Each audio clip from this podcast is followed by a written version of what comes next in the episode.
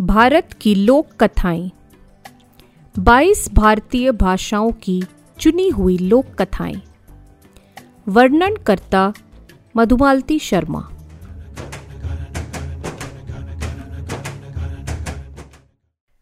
आज की कथा तमिल साहित्य से। घुंघराला बाल और राक्षस। एक धनी जमींदार हद दर्जे का कंजूस था। उसकी कंजूसी और जिद के कारण कोई काश्तकार उसके पास टिकता नहीं था। कुछ ही समय में यह नौबत आ गई कि उसके खेतों को हल के दर्शन दुर्लभ हो गए। तालाब सूख गए, नहरें झाड़ झंकाड़ में अंट गई।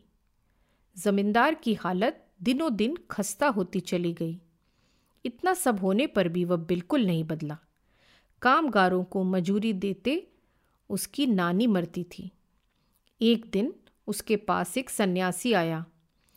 जमींदार की विपदा सुनकर उसने कहा, मेरे पास एक मंत्र है। यदि तुम तीन मास तक इसका लगातार जाप करोगे तो एक ब्रह्म राक्षस प्रकट होगा। वह तुम्हारा दास होगा और तुम्हारी प्रत्येक आज्ञा का पालन करेगा। वह अकेला सौ व्यक्तियों जितना काम करेगा। जमींदार ने सन्यासी के पाँव पकड़ लिए और उससे तुरंत दीक्षा देने की याचना करने लगा। सन्यासी ने उसे पश्चिम की तरफ़ मुँह करके बिठाया और मंत्र सिखा दिया। जमींदार ने खुले हाथ से दक्षिणा दी। दक्षिणा लेकर सन्यासी चला गया। जमींदार ने तीन महीने तक रात दिन मंत्र का जाप किया। चौथे महीने के पहले दिन एक ब्रह्म राक्षस उसके सामने प्रकट हुआ। भीम काय और डरावना राक्षस उसके पैरों पर गिर पड़ा।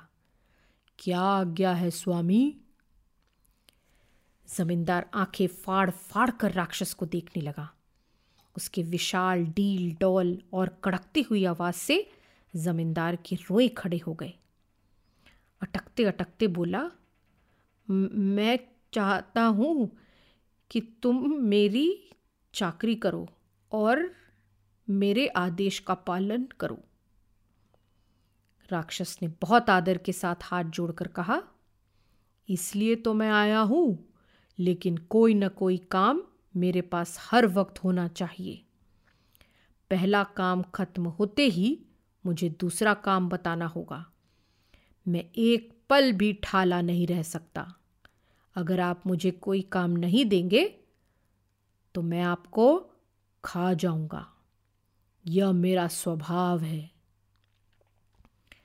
जमींदार मुस्कुराया। सोचा, उसके पास काम की क्या कमी? ऐसे कई राक्षस हो, तब भी काम खत्म नहीं होंगे। वह राक्षस को एक बड़े तालाब पर ले गया, जो बरसों से सूखा पड़ा था। कहा, इस तालाब की मरम्मत करो, इसे इतना गहरा खोदो कि इसमें दो ताड़ के पेड़ डूब जाएँ। जो आज्ञा, स्वामी, राक्षस ने कहा और काम में लग गया। जमींदार का ख्याल था कि इस काम में महीनों लग जाएँगे। तालाब एक कोस लंबा और एक कोस ही चौड़ा था। वह मुदित मन से घर गया, डटकर खाना खाया और पत्नी से इधर उधर की बातें करने लगा। पत्नी ने बरसों बाद उसे इतना खुश देखा था, लेकिन उस साँझ को ही राक्षस जमींदार के सामने आ खड़ा हुआ और कहा कि उसने तालाब का काम निपटा दिया है। जमींदार ने कहा, क्या? निपटा दिया? इतनी जल्दी? अच्छी बात है, अब मेरे सारे खेतों की निराई कर डालो और उनके सारे कंकर पत्थर बाहर फेंक दो। मेरे खेत बीस गाँवों में फैले हुए हैं। उन्हें जुताई के लिए तैयार कर दो। यह काम खत्म होने से पहले मेरे पास मत आना। जो आज्ञा, स्वामी। राक्षस ने कहा और ओझल हो गया। उसकी हज़ारों बीघा ज़मीन बरसों से लावारिस पड़ी थी। किसी ने उसमें पाव भी नहीं रखा था। घास और झाड़ झंकाड़ से वह ढक गई थी। जमींदार ने सोचा कि उसकी सफ़ाई करने में राक्षस को सालों नहीं तो महीने तो लग ही जाएँगे। रात को जमींदार सोने जा रहा था कि राक्षस उसके सामने उपस्थित हुआ और बोला, हो गया स्वामी, आपके खेत तैयार हैं। जमींदार उसके काम करने की गति से चकित रह गया और डरा भी। हड़बड़ी में बोला, ठीक है इनकी जुताई कर दो और चावल बो दो। फिर तालाब से इनकी सिंचाई कर दो। जितना ज़रूरी हो, उतना ही पानी देना, न ज़्यादा, न कम। राक्षस ने कहा अच्छा स्वामी, और अदृश्य हो गया। इसमें कम से कम एक सप्ताह तो लग ही जाएँगे, जमींदार ने सोचा, और सो गया। पर राक्षस ने उसे थोड़ी देर बाद ही जगा दिया और कोई काम बताने को कहा। जमींदार सिहर उठा। रात भर वह उसे काम पर काम बताता रहा नए नए काम गढ़ता रहा। उसका घर धुल गया, गायें दूह ली गई और उन्हें स्नान करा दिया गया। कई नए मकान बन गए। दुनिया के हर कोने से फलों और फूलों के भांति भांति के पौधे ला लाकर उसके बगीचे में लगा दिए गए। राक्षस जो जो जमींदार के आदेशों का अभ्यस्त होता गया त्यों तो उसके काम की रफ्तार बढ़ती गई। थकना तो वह जानता ही नहीं था। सुबह होते होते भयाक्रांत जमींदार थककर चूर हो गया। कुछ समझ में नहीं आता, उसे क्या काम बताऊँ? अब मैं क्या करूँ? वह निराशा से चिल्लाया और अपने बाल नोचने लगा। उसकी यह हालत देखकर पत्नी ने उसे ढाढ़स बंधाया। यूँ हिम्मत हारने से कैसे चलेगा? उन कामों के बारे में सोचो, जिन्हें आपने कभी करवाना चाहा था। वे सारे काम राक्षस से करवा लो। जब आपके पास उसे देने के लिए कोई काम न हो तो उसे मेरे पास भेज देना। जमींदार ने राक्षस से कहा कि वह उसे जो जो काम उसने किए हैं, सब दिखाकर लाए। राक्षस उसे अपनी पीठ पर बिठाकर ले चला। कोसों तक जमींदार ने अपने दक्ष राक्षस सेवक के कार्यों का मुआयना किया। उसका विशाल और गहरा तालाब निर्मल पानी से छिलाछल भरा था। बीस गाँव में फैले उसके खेतों में खरपतवार का नामो निशान नहीं था और उनमें चावल बो दिए गए थे। बगीचे में भी उसे कहीं कोई कमी नज़र नहीं आई। उसमें देश विदेश के एक से एक सुंदर पेड़ पौधे झूम रहे थे। नए मकान बहुत सुंदर थे और उनमें ज़रूरत और सजावट का तमाम सामान मौजूद था।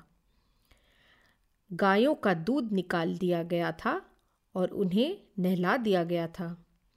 सारा काम कुछ घंटों में निपटा दिया गया था।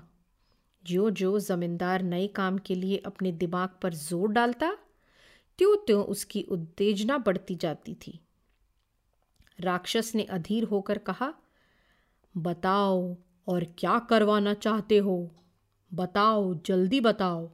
मुझे नया काम बताओ, मैं और इंतज़ार नहीं कर सकता।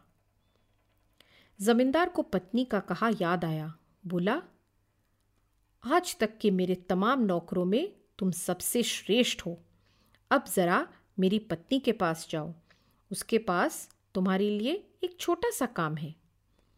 जमींदार ने सोचा, इस अथक राक्षस के हाथों उसकी मौत को कोई टाल नहीं सकता। उसकी पत्नी राक्षस को आखिर कितनी देर व्यस्त रख सकेगी? बस थोड़ी देर की ही बात है। फिर उसका खेल खत्म। आँखें बंद करके वह भगवान को सुमिरन करने लगा। तभी उसकी पत्नी खुद ही उधर आ गई। उसके हाथ में एक लंबा काला घुंघराला बाल था। यह बाल उसने अभी अभी अपने सर से तोड़ा था। बोली, ब्रह्म राक्षस, एक छोटा सा काम मेरा भी कर दो। यह बाल लो और उसे सीधा करके लाओ। राक्षस ने खुशी खुशी उसके हाथ से बाल लिया और पीपल के पेड़ के नीचे बैठकर उसे सीधा करने लगा। वह बाल को अपनी चौड़ी जांग पर रखकर हथेली से खूब मसलता, घुमाता और बार बार उसे उठाकर देखता कि वह सीधा हुआ कि नहीं। उसने कुछ भी क्यों न किया, पर बाल के घूंगर वैसे ही रहे। तमिल महिला के घुंघराले बाल को सीधा करने की किसी भी युक्ति का कोई फल नहीं निकला। अचानक उसे याद आया कि सुनार तार को पहले आग में तपाता है। फिर उसे पीट कर सीधा करता है। सो वह सुनार की दुकान पर गया और सुनार के सोने के बाद बाल को भट्टी में डाला। भट्टी में डालते ही बाल सिकुड़ा और धुआँ बनकर हवा में गुम हो गया। बंद दुकान में सिर्फ़ धुएँ की तीखी गंध ही शेष रही। राक्षस के पाँव के नीचे से ज़मीन खिसक गई। अब मैं क्या करूँ?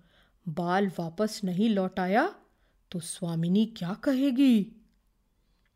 उसके कुछ समझ नहीं पड़ा कि वह क्या करे और क्या न करे। उसकी निराशा और भय की सीमा न रही।